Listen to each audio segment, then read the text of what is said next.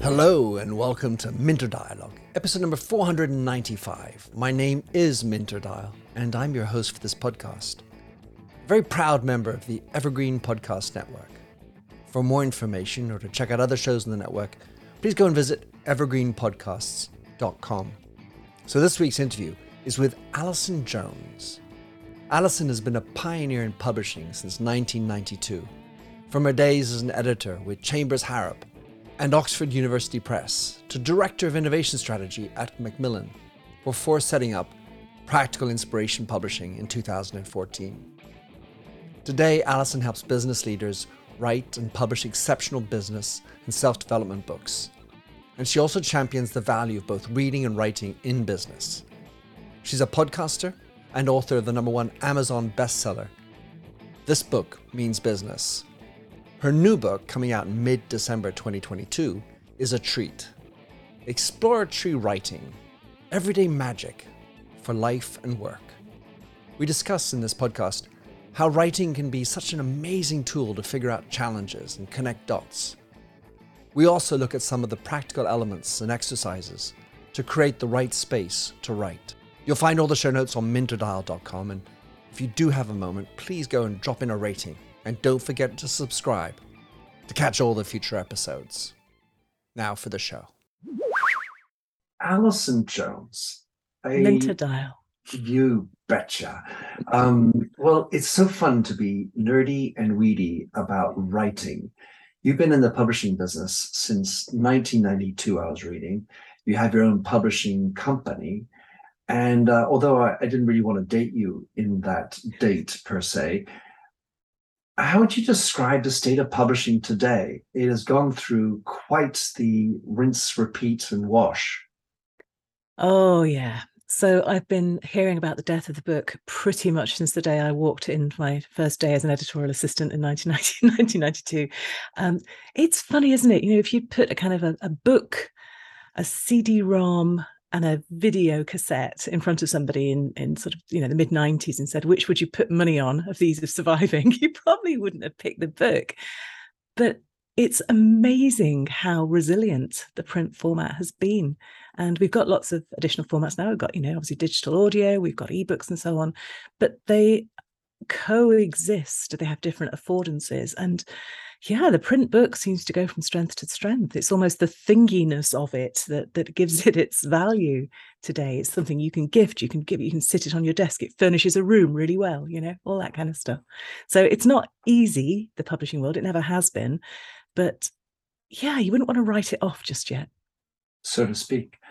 Um, uh, what I hear is that there are about a million titles uh, being published every year.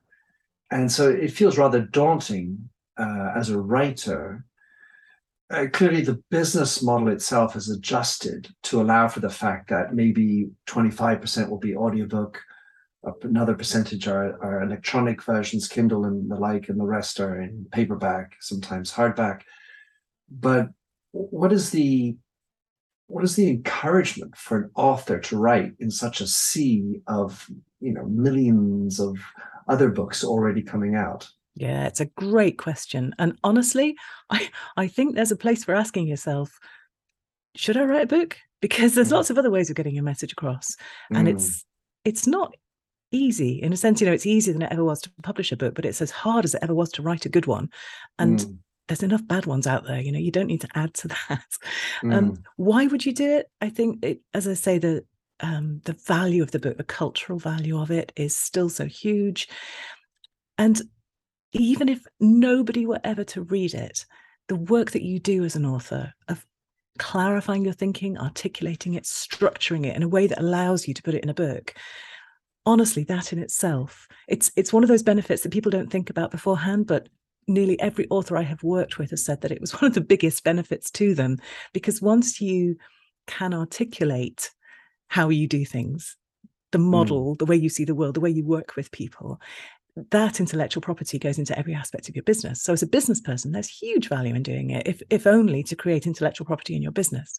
But in terms of the book itself, it, it almost becomes a form of currency in the business. And if you're hmm. speaking, mm. if you're running workshops, you get this wonderful blend of, you know, you're in the room with people and there's a, an energy and immediacy, a kind of real experiential dimension to that.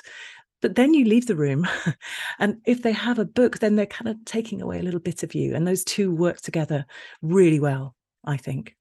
Yeah, souped up business card. No, I, I think it's, it's, more than that. I, you know, it's it's not just here's my here's my book.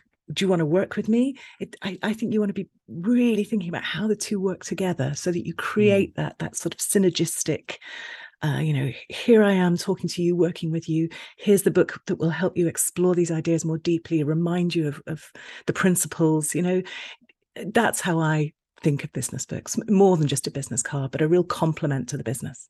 No, surely. And, and in your first book was called the This Book Means Business Clever Ways to Plan and Write a Book That Works Harder for Your Business.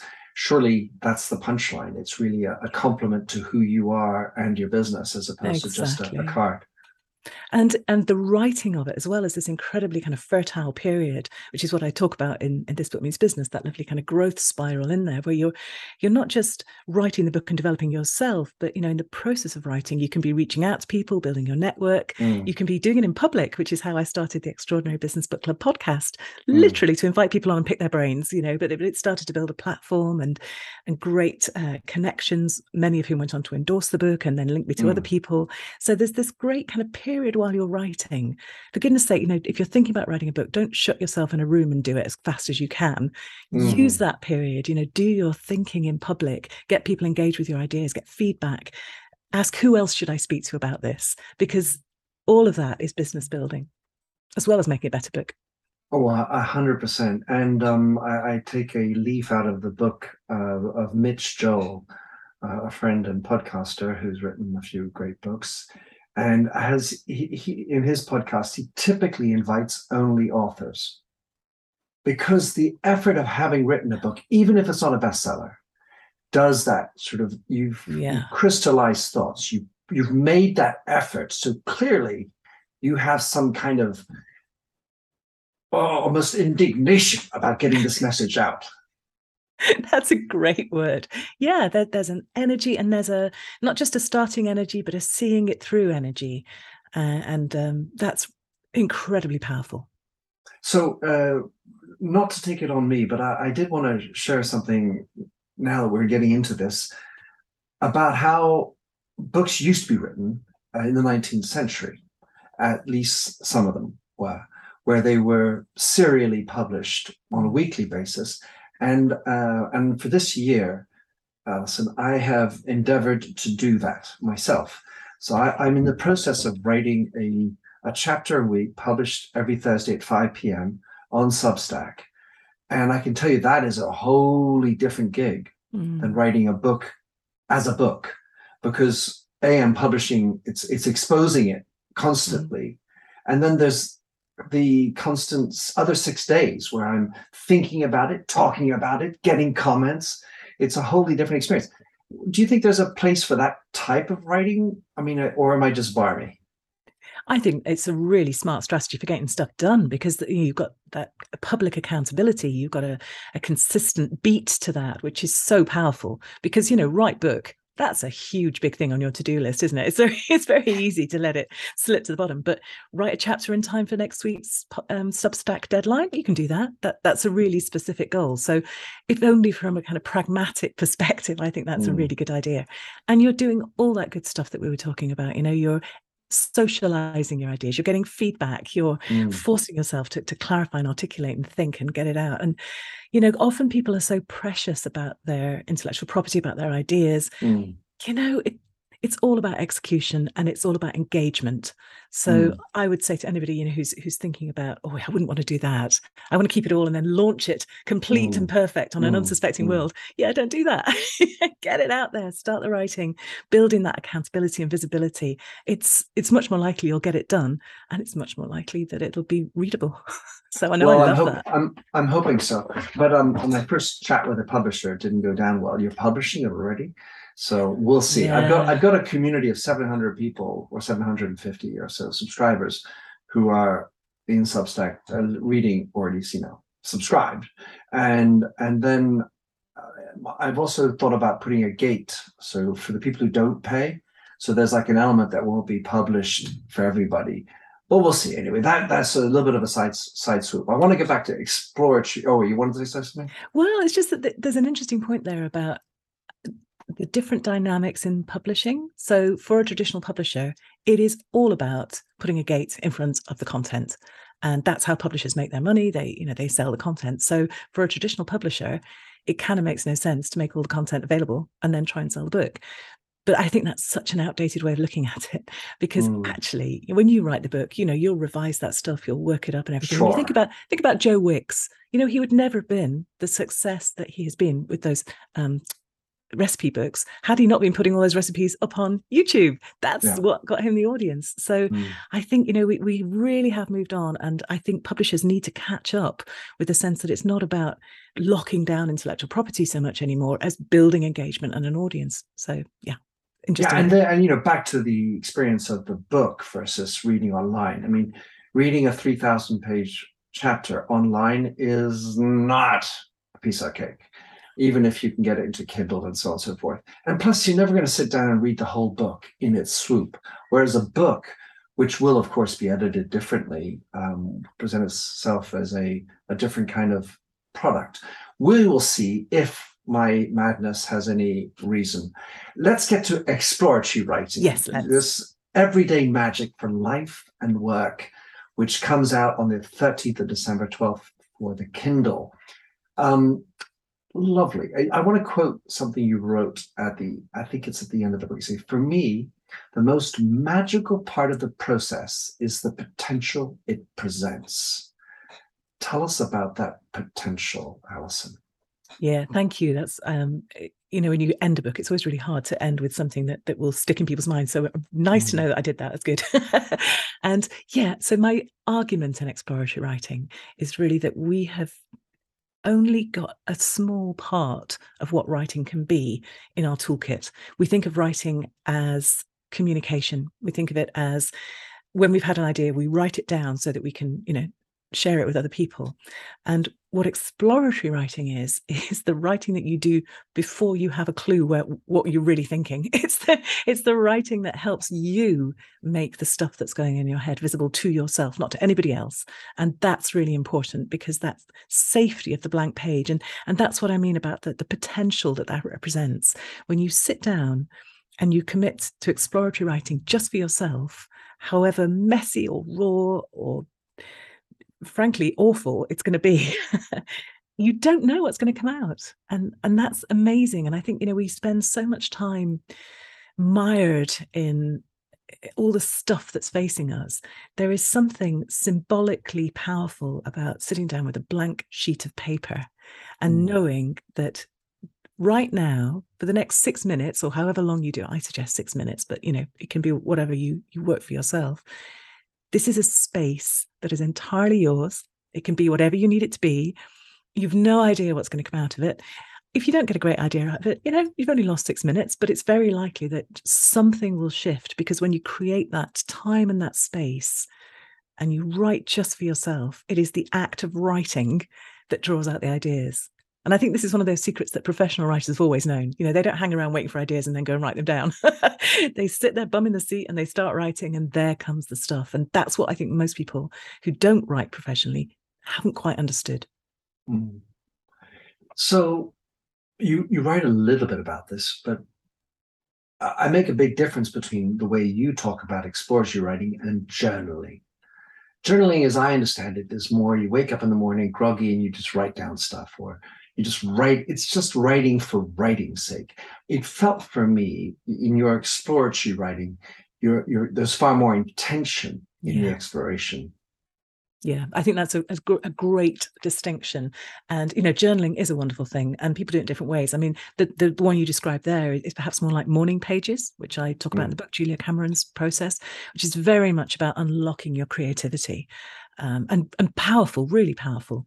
And I think a lot of people do journaling almost at the end of the day. You know, three things I'm grateful for, but you you tend to not so much morning pages, but with journaling, you tend to be writing in a journal, hence the name, mm. and and therefore you're kind of censoring yourself in a way because mm. this is a book that you are keeping on the shelf somebody might come upon it one day you might want to read it another day you never know you might publish it one day and there's a sort of you want to be proper. You want to get the spelling right. You want to say something profound enough that it, it bears reading back on you know in a year's mm. time whereas the two aspects I think that are different to journaling for exploratory writing are firstly, yes, I suggest that you start with a prompt and it can basically just bring to the forefront of your mind and, and start you write on the paper about whatever is is there for you right now whatever it is you're grappling with that's that you're ruminating on that you just can't find the solution to i'm quite a pragmatic person and i think mm. if you're going to have six minutes out of your day to write it might as well be in service of something that's going to mm. really you know move you forward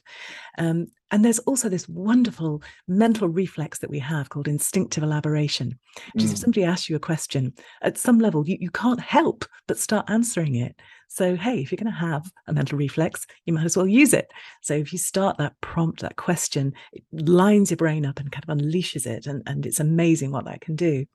And then the other big distinction is that I'm saying, by all means, have a journal. By all means, put in that the things that at the end of the process have come out for you. But for that initial part of the process, it's going to be raw, it's going to be messy. You need to be absolutely sure that nobody else is ever going to read this. mm. You don't want to be hmm. thinking about choosing the right word or whether you've got the spelling right or where the heck does the apostrophe go. You just want the absolute, you know, fast, uncensored freedom of writing down any old how, because that isn't the important thing. The important thing is where it takes you. And then you can rip it up and you can put it in the recycling bin.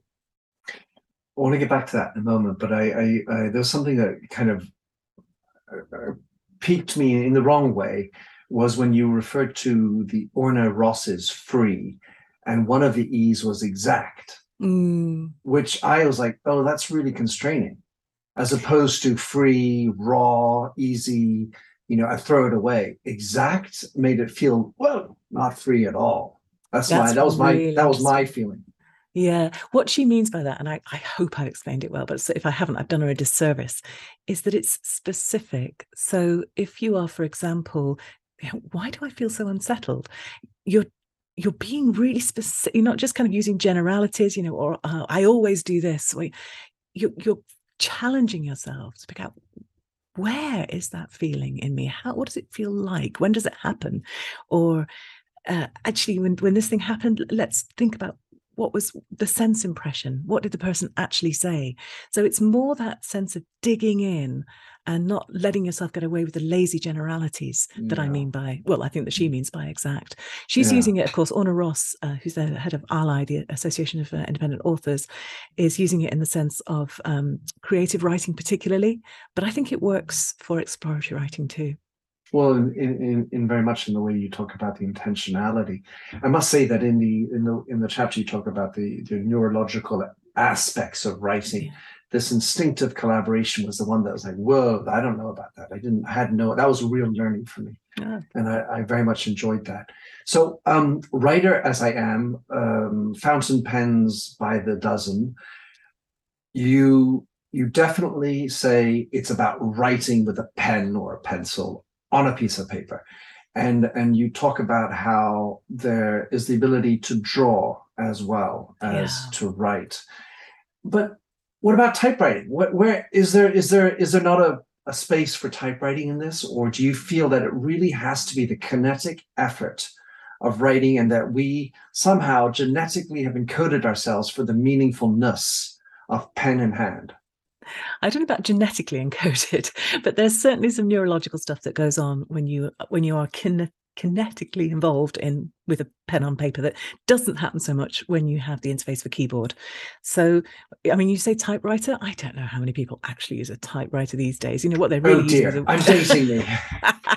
what they're keyboard. really using is a word processor. Yeah, yeah. and a word processor has certain marvelous things about it that don't lend themselves well to exploratory writing. They have spelling correction things, mm. and sometimes the spelling correction thing can't work out what you tried to say because you're typing so fast and so messily and it's really hard not to go back and correct that mm-hmm. uh, which, mm-hmm. which takes you out of the flow for those um, of us who are anal in that uh, category i i'd be one for most people that little red line wiggly line is pretty you know it's pretty confusing it's pretty um, distracting is the word. And then the other thing is it's really clean and linear and anything that you type even in a kind of frenzy of you know writing in the most raw messy way you can it looks really neat and tidy. And it's got a polished and this is what you're used to seeing in finished documents. And psychologically there's something a bit jarring about that. Whereas if you're writing on a piece of paper with your pencil or your pen or you know whatever comes to hand back of a fact pack you know whatever it is there's a provisionality about that. There's there's a sort of of course this isn't right. Of course i can't press send on this. It's early stage thinking. And i think that gives your brain more permission uh, to to think more out of the box, to, to to call up the things that you would never say to anybody else, you know, to, to swear on, you know, whatever it is that you need to do. And yes, as you say, there's also the the brilliant way that you can cross out and you can star things and you can draw. I'm describing it with my hands, which is a complete waste of time on a podcast. But you can sort of draw arrows to connect ideas, and you can if you're a visual thinker and, and it's not working, you can start to draw out what this problem looks like. You know, here's the department, here's the shape of it, and this is what's going on over here. And none of that is easy or frictionless in a Word document, but it is pen on paper. And then, as I say, it's gone. And that's the power of it. Right. So I, I, I totally submit to that. I suppose I also love seeing the ink come out of the nib. is something beautiful about that. There's agency there, isn't there? This was yeah. blank and now there's a mark, and you are mark making, and that is a very primitive and powerful human instinct. Yeah, as opposed to I push my button on a right. keyboard that has a letter and then it magically appears some distance away on a screen, which, by the way, is probably clouded with notifications, 16 other tabs, and anything else that can pollute our ability to think for six minutes. Um, well, you know that that is the other really key thing because very few people have got the discipline to shut everything else down and just have a Word document open. They're going to mm. have the the email notifications going, and part of the uh, the reason that exploratory writing is so good for us is that it creates this little window of time and space where we are not hooked up to a device. We're not available for other people to distract us or notify us or ping us. It's mm. our time and our space. And I think that's one of the the ways that you signal that to yourself is by coming offline. And I don't know how much time you spend online a day, Minter. I mean, I, it's it, I spend more time online than I, I'm sleeping. And that's not good for us as human beings. It's no. not what we were designed for. So even if it's just six minutes, six minutes where it's quite subversive. You know, nobody can track what you're doing. Mm that feels nobody can monetize your attention. I just feel mm. quite subversive these days, doesn't it? The thought police are going to be after right. you, Alison. it's too bad. I've put the stuff in the recycling; they'll never find it. yeah, exactly. Well, you, you, mentioned the 2,316 interactions we have every day, uh, or some study shows that we have on average that interactions with our iPhone every day. So I went back and I calculated how many seconds that represents of our how, what percentage of seconds does that represent if every interaction is just a second and uh, of our waking day. And it, it comes out to something like one out of every 12 seconds which just you know uh, it's staggering isn't it? mind numbing so we this this is an important point for me. Uh, I'll, I'll, if i come at this from psychedelics or psychedelic assisted therapy there's a an element of doing a trip. And it's a an ephemeral instance. More like a run could be. You know you do a run like you run every day, mm-hmm. notably. And but the psychedelics story i don't do that every day. However there's a notion of integrating what went on during the trip. So it's hard to actually journal the trip because it's kind of it's really a white piece of paper with a lot of stuff going on. In this six minute module of writing, then you throw it out. I was wondering to what extent you might ever keep, reread, go back, integrate, because especially when you're wanting to tackle a specific idea, whether it's the town hall exercise or whatever, you, you have so many of these great exercises. Is there not a place for keeping and rereading or or is Absolutely. rereading scribble impossible Yeah, I d- the, the rereading you, you do kind of when you've just finished, you go back and you you kind of go, "Whoa, that was a lot of stuff," and you kind of pick out a lot of it's junk, and that's fine because you know you've got to dig through a lot of dirt to get to get to the gold, but the, the gold will be there, and and then you've got to decide what to do with it. So typically, for me, there'll be one or two things at the end of a writing sprint. Sometimes there's more. There's always at least one um, that I'm like, right, that matters. That's significant, and then you have to decide what to do with it. Often it will go on a to-do list. Um, I'm like, okay, I can do that one action. That's I, I get that. That's that's doable, and there it goes on the to-do list. Sometimes it's less amenable to just putting on a to-do list and it's more of an insight and it's more something i want to maybe take into another writing sprint or discuss with somebody or action that's when a journal can be great because then you've got a place to capture the stuff that comes out of the writing sprint but i think it's at that point that you want to be writing it neatly in something that's going to last Mm, and you need to have gone through well i need to have gone through the uh, the freer scruffier more temporary trip of writing beforehand mm. You've got questions, we've got answers. Business leadership, ownership, and sales can be challenging. Tune into the Accelerate Your Business Growth podcast to learn from the world's experts. Join me, your host, Diane Helbig, as I chat with people who have expertise in various areas of business. You'll enjoy the lively conversations that are focused on providing you with the ideas, tips, and suggestions you need to realize greater success. Get what you need for your business when you need it from the people who have the answers. Accelerate Your Business Growth is part of the Evergreen Podcast Network and is available on Apple, Spotify, or wherever you listen to your favorite podcasts. so you have many exercises i want to get to a couple of them afterwards but one of the things that struck me was knowing how to and perhaps it goes back to that instinctive collaboration piece framing the question getting mm-hmm. the nudge that's right. And and so often in brainstorming sessions people will even go with the yes no type of binary approach. Obviously it should be open questions. But how do you how do you what advice do you have in in framing this type of you know movement into a free space of writing yeah it's a great question and you're right we, we're very bad at asking questions generally we tend to ask of others and ourselves um, Mm. leading or closed questions the great thing about setting time aside deliberately for exploratory writing is that it allows you a bit of time and intention around setting that initial question. Mhm. I think we all know what makes a good question, even if we don't always do it. I say in the book, you know, I, if I ask my son when he comes back, "Did you have a good day at school?" I mean, you know, I get a grunt, and fair play to him. It's a rubbish question. So I am quite, when I remember, quite conscious about asking more interesting, open questions. You know, what's what's the coolest thing that happened today? You know, Mm. something like that. You get a much more interesting answer. So I think most of us instinctively know the principles of asking good questions. We rarely apply it to ourselves. This is, you know, inquiry, isn't it? It's it's it's a, Mm. it's a great process. It's a really foundational process for for working on yourself and for getting things done in, in an organization.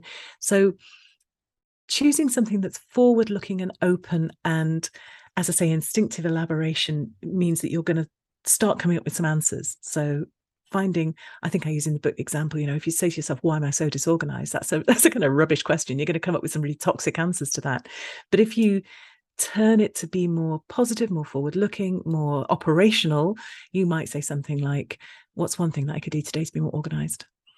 Or when when am I at my most organized? Or what supports me in becoming more organized? And all of those are questions that are much more likely to lead you to answers that are going to be helpful. Mm. Yeah, I, I mean, I reflect back on we're good at asking asking questions. I feel actually we're pretty terrible at asking questions. I mean, we may know what they are. I don't know, but you you write about how there are three reasons for doing this, and and the third one I thought was really hit me like a sledgehammer. It says we have an inbuilt tendency to miss what's in front of us and see what we want to see. So this is a flashback to whenever my wife says, "You go pick something that's in the fridge," and I go to the fridge and I inevitably never see it, and then aggravated, irritated, she gets up, goes to the fridge, and says, "That was right in front of you, you idiot." So somehow I didn't want to see it or something. But it, it, it coming back to the questions that we ask, maybe many of these questions are not so obvious to us or I, I, I, you know, personally, I went through the exercise of thinking, well, what sort of question am I going to ask myself here? So the blank sheet of the blank sheet. I was like, all right, well, all right. How do you get into the things that are are disturbing you, or that you that you can then approach through your exploratory writing? Well, there's a, there's a list of prompts at the back of the book for people who genuinely have no idea where to start. So you know, use those. They're they're, they're great places to start.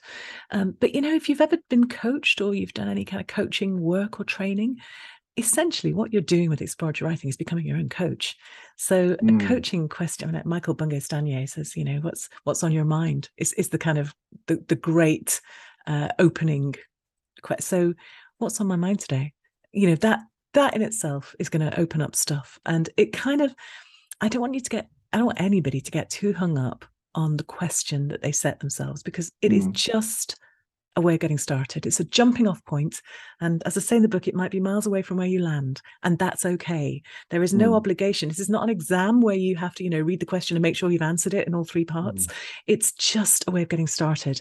And then once you're started, the writing has a life and momentum of its own, it can take you somewhere you never thought you'd go. And that's completely fine too.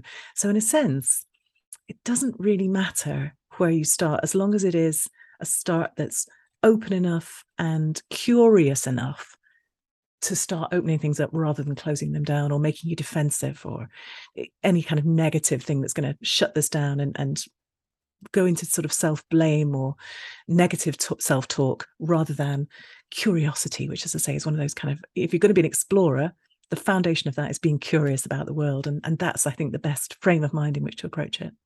Yeah, I mean, so I, I was enjoying that aspect when you write about the mindset of the adventurer. And and and here's a funny thing. I, I talk about the mindset of a great leader, and I used an acronym C H E C K.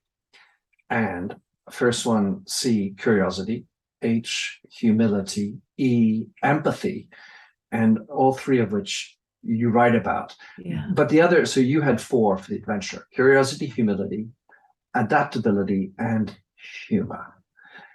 And I, it's rare that we really talk about humor, I'd say, certainly in a business context. So give us a little bit more about why humor is useful in this. I think it keeps you in a really playful place if you're open to being funny with yourself. Uh, the great thing about exploratory writing, of course, is that um, you know sometimes our humor is really inappropriate, and we have to kind of keep it away because we don't offend people. If nobody's reading this, you can go with it, and and that's that's helpful too. You don't need to worry about you know self censoring. Uh, but if you are able to see humor in even really awful situations, we know from all the research that's been done on resilience that that's a really powerful tool that our minds can use to help us process experience, help us survive experience, and come out the other side stronger. So I think humor is really important. Um, I, I don't mean you should sort of, you know, sit down and tell yourself jokes for six minutes, but eh, don't knock down the humor where, where you find it um, celebrate it. And if you're pushing through something really difficult, really challenging, something that feels deeply uncomfortable, if you can find a moment of humor, it's incredible how much energy that can give you and how much easier it makes that task feel. So here I am listening to you and thinking in business and in writing books, humor because as you were just in, implying, a sense of humor can be at the expense of somebody or right. can be taken the wrong way.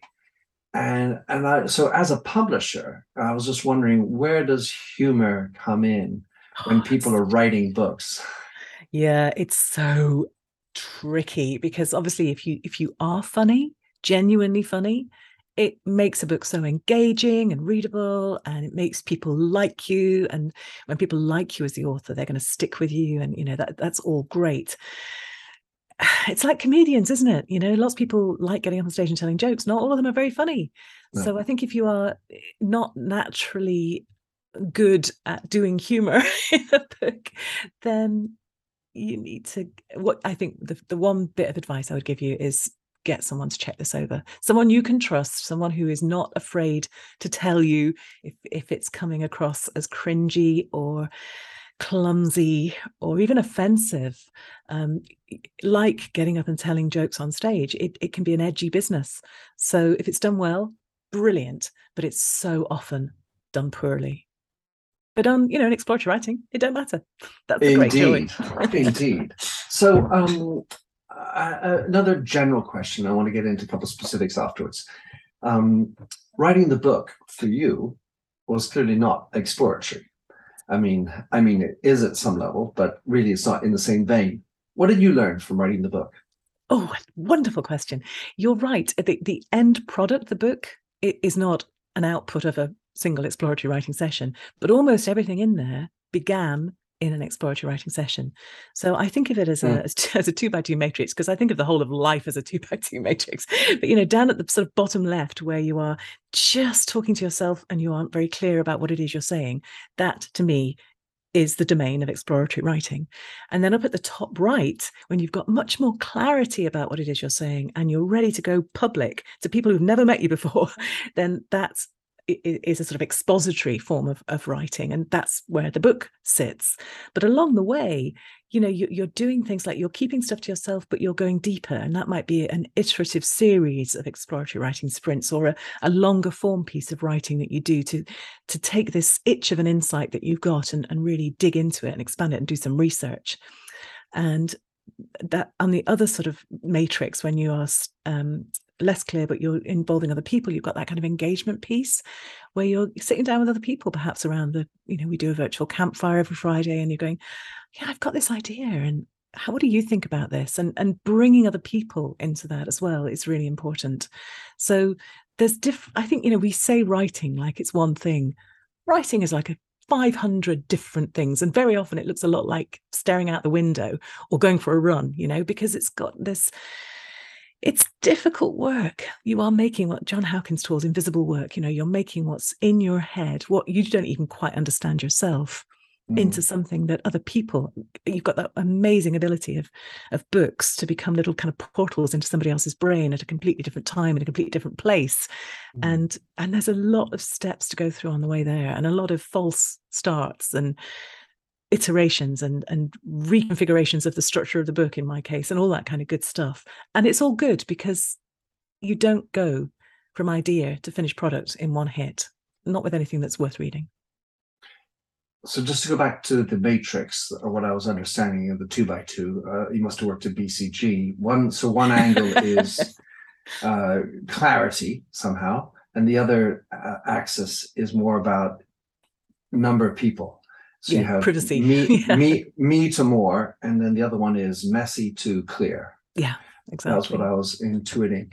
Um, and then through the writing of the book, what you were you were talking about the iterativeness of the your process.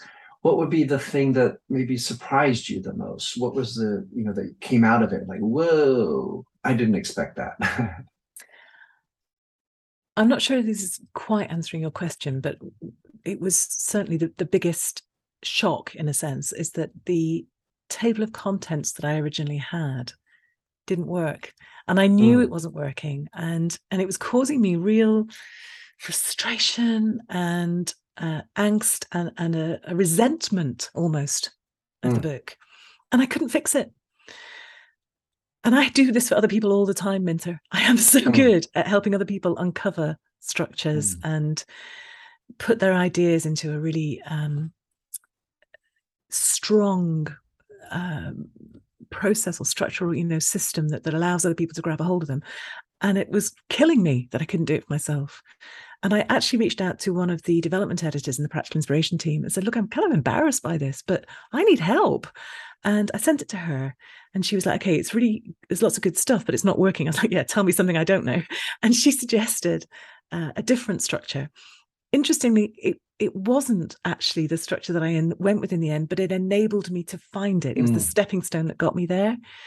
And that was a real learning. Um, it, it was a real you know, humble pie moment because mm. how ridiculous that I can't do this for myself when I can do it for other mm. people. It was a real learning.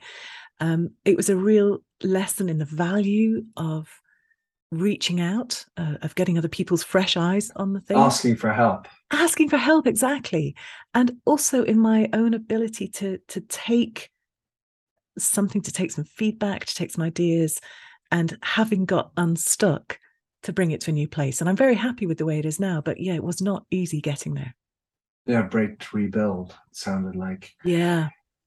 Well, I, I think that that you know, I love the idea of introducing vulnerability somehow into that because to ask for help is to suggest you're not perfect, is to suggest you don't know everything, and well hallelujah that is that is that is the reality of our situation and hence the interesting elements of humility and curiosity.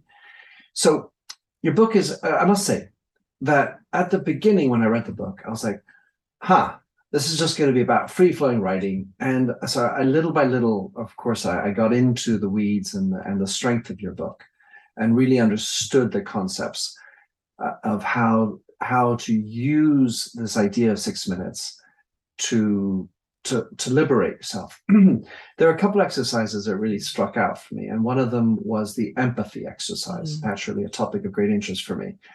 Uh, I'd love for you to describe you, you, the way you wrote about it. It's, it's an imaginative imaginative leap, and the sense making of storytelling. Yeah. So empathy exercise. Tell us more. So I guess I mean you you know that wonderful book Surrounded by Idiots. You know so often we're just like, why are they being so annoying? Oh, how why did they react like that? Um, but we're not really asking ourselves. We're just, you know, carping at, at them. And if you have an important relationship that is being tricky, or if you are unsettled by a prickly response that you didn't expect, or and you don't understand what's behind it, we we have this attribution bias. So when we are snappy to someone or we don't answer a question properly and, and we just you know if we're rude to someone we we we understand why that was. We were stressed we were in a rush you know there was all these situational factors that uh, stopped us being the polite kind generous person that we deep down are.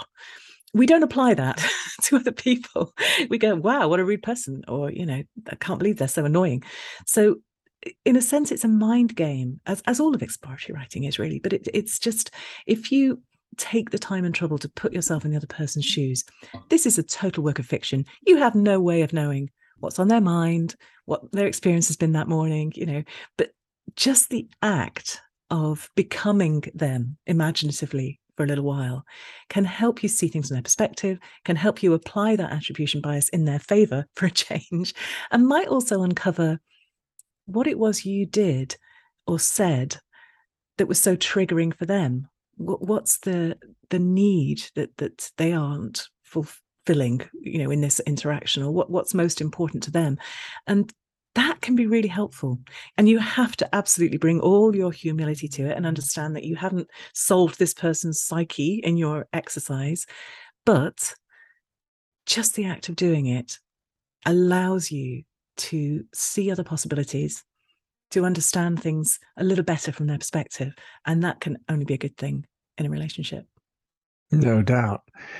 Uh, there's a, um, you know, I've written a book about empathy, and, and there's a topic of it's called close communication bias, which is that you tend to, the closer you are, think that you know. Yeah. And and for example, you'll finish the sentences, or you just you have this preloaded expectation of what's going to happen all the time and that will trigger and then things can sour because we're not allowing we're not listening actually to one another so I, I, thought the empathy exercise was really fun the other one that really struck me was the town hall mm-hmm. exercise and um, you wrote a that well actually you quoted uh, with this, uh, and I like this idea of of talking about dialogue. Once we start getting into dialogue and practicing that, we find that there are many characters in there, and our job is to be the integrating force, the CEO that draws all the voices into union, does a kind of town hall meeting, if you like. And once you start engaging with those different voices, which I think writing really helps us do, you find that you can get much more creative solutions. So I, I mean, I, I really enjoyed that whole idea. I mean, having lived through town halls in business, you know what that looks like, and having the gumption to allow any questions to be asked, which so frequently is not the case because people censor or you know preload the questions and such. Tell us about the town hall exercise, if mm. you would. Well, what you just quoted there is from Megan Hayes, who was one of my podcast guests on the Extraordinary Business Book Club. She wrote the art, uh, the joy of writing things down, and she's done lots of research on writing and happiness. So it's it's a great quote, and I I, I thought I I you know gave a hat tip to her for the phrase because it's such a useful one. But I think again we have this kind of illusion that we are one person, one voice, one response to a situation, and actually, if you allow yourself time and space to to bring those other kind of voices on the stage you find there's lots of different uh, reactions going on. And I use the example of if you're asked to do a presentation, you know, fear might be the most dominant voice, and, and you might go, absolutely not, you know, I'd rather pull my fingernails out or, you know, whatever. Um, but actually, if you think about the different aspects of you, there, there's um there's a researcher perhaps in you. What what's their view on this? Have they got some ideas about how you might cover this? Uh, there's probably a leader in you or an emerging leader how could this be an opportunity for you to create a role for yourself in the company? So allowing the most dominant voice to speak first because it always will and you know generally it's fear and it has to have its say. So that's fine. You know you're never going to get rid of it. You might as well just let it kind of sputter to a to grind to a halt. And at that point bring out these alternative ways of looking at the situation and explicitly acknowledge to yourself Walt Whitman thing, isn't it? You know, do I contradict myself? Very well, I contradict myself. I am large, I contain multitudes. And we do, each one of us. You know, we we think about the thing, the same thing differently at different times of the day, does that depending on how resourced we are or how much coffee we've drunk, you know. So really leaning into that and finding a more helpful response or a more interesting reaction is is a really powerful thing to do because it gives you that sense of of agency that sense that in any situation there are parts of you that are more resourced to deal with this and they might not be the loudest parts. Yeah it's this notion of the white page story because if you yeah. sort of just fill it with black and fear then you can't write on top of that but fortunately there's more there's space more on your page. Uh, yeah it made me think of this notion of conversation in general how I, I was um, I've I've asked a a writer, a friend of mine, a fiction writer, to explain how to write dialogue between two people. So one person who's writing two people's voices in this case that have a contrary opinion. So how do you avoid having your opinion be the dominant opinion when you're trying to have this balanced conversation?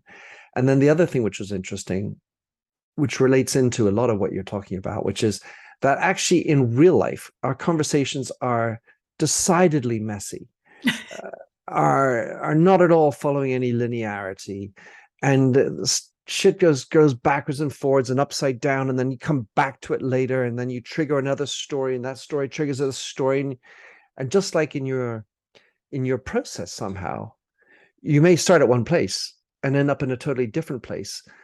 And i really felt like somehow like these multiple voices that we're talking about and and how conversation isn't just this perfect word processed piece of dialogue yeah. but it is a messy process. And it, i felt like it kind of really parallels this sort of human way that we think and interact. Yeah, yeah and and what's wonderful about writing as a as a strand of activity amongst all of that because it's all good of course. But when we're thinking and when we're speaking it's gone. It's here and it's gone and then the next word comes and and there's no way of well i mean you can record of course but you know essentially it's it, it, it, there's only one thing in front of you at any one time. When you write it's kind of a way of unspooling the thread in a way that means you can retrace your steps come back to the topic if you've lost yourself. It makes the path visible. Mm. and that's enormously helpful because it, it is that first step to getting everything out of the hot mess of your brain into a form that you can see and process and select from and in time turn into something fit for human consumption. Making the invisible visible. Mm. Alison Jones, a lovely chat. Thank you so much for coming on. Thanks for doing this. I think it's a, a really useful tool. Your book is laden with great tools and, and ideas how to uh, how to how to do it and and and and six minutes a day shit we can all do that so exactly. it's it's it's practical and realistic how how can people get your book when can they get it pre-order it and how would you like anyone else to follow or track you down or whatever you'd like okay let me unpack those 16 questions. So, the book is available wherever you buy your books. Um, it's available for pre order at the moment as we speak, but of course, it will be published. Uh, the ebook will be published on the 12th of December and the paperback on the 13th of December. And yes, the same pre order anywhere. And if you want to find out more about me, more about the book, you can look at exploratorywriting.com, which will take you to a page on my site, alisonjones.com. Um, if you want to find out more about the Extraordinary Business Book Club and the podcast, many of which of those many of those conversations went into the book. That's uh, Extraordinary Business Book Club podcast. Um, and then there's Practical Inspiration Publishing, which is the publishing house that is publishing the book. And uh, take a look for some brilliant books there as well. Fabulousness. Alison, merci beaucoup. Thank you very much. Thank you, Minter. It's been so much fun. Thanks for having listened to this episode of the Minter Dialogue podcast. If you like the show, would like to support me, please consider a donation on patreon.com forward slash minterdial. You can also subscribe on your favorite podcast service. And as ever, rating and reviews are the real currency for podcasts. You'll find the show notes with over 2,000 and more blog posts on minterdial.com. Check out my documentary film and four books, including my last one, You Lead How Being Yourself Makes You a Better Leader. And to finish, Here's a song I wrote with Stephanie Singer, A Convinced Man.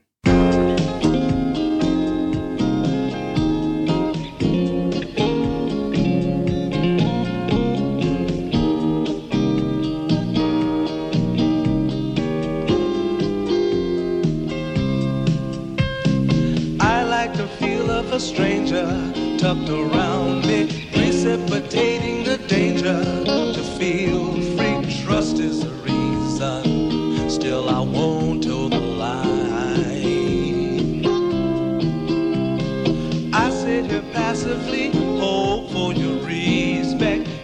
anticipating the thrill of your intellect. Maybe I tell myself there's no use in me lying. I'm a convinced man building an urge. I'm a convinced man to live and die submerged, a convinced man in the arms of a woman. I'm a convinced man, challenge my fate. I'm a convinced man, competition's innate, a convinced man in the arms of a woman. Despise revenges and struggle with deceit. Live for the challenge so life's not incomplete. What's wrong with challenge? I know soon we all die. I like the feel of a stranger tucked around me, precipitating the danger to feel free. Trust in my reason and let me show you why. I'm a convinced man, practicing my lines. I'm a convinced man, these confines. A convinced man, in the arms of a woman.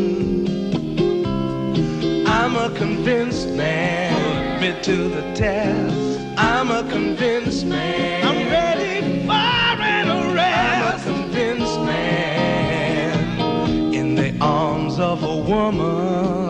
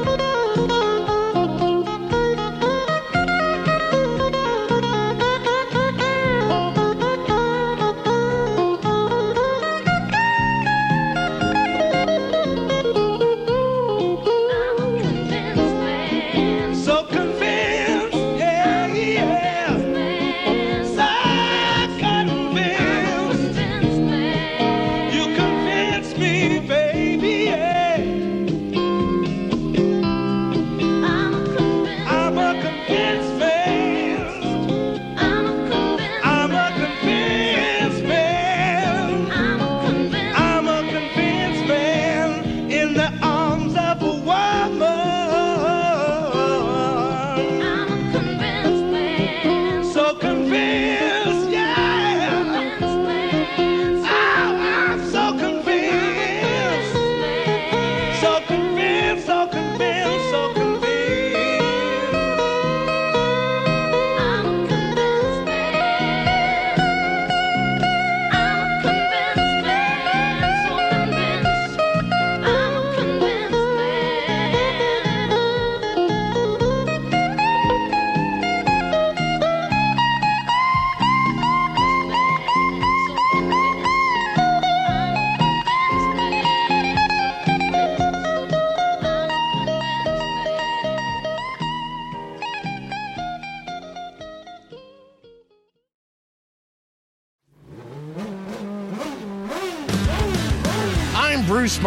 Host of Pit Pass Indy. Each week, I go behind the scenes of the NTT IndyCar Series and introduce our listeners to the biggest stars of IndyCar, which features the Indianapolis 500 as its cornerstone event.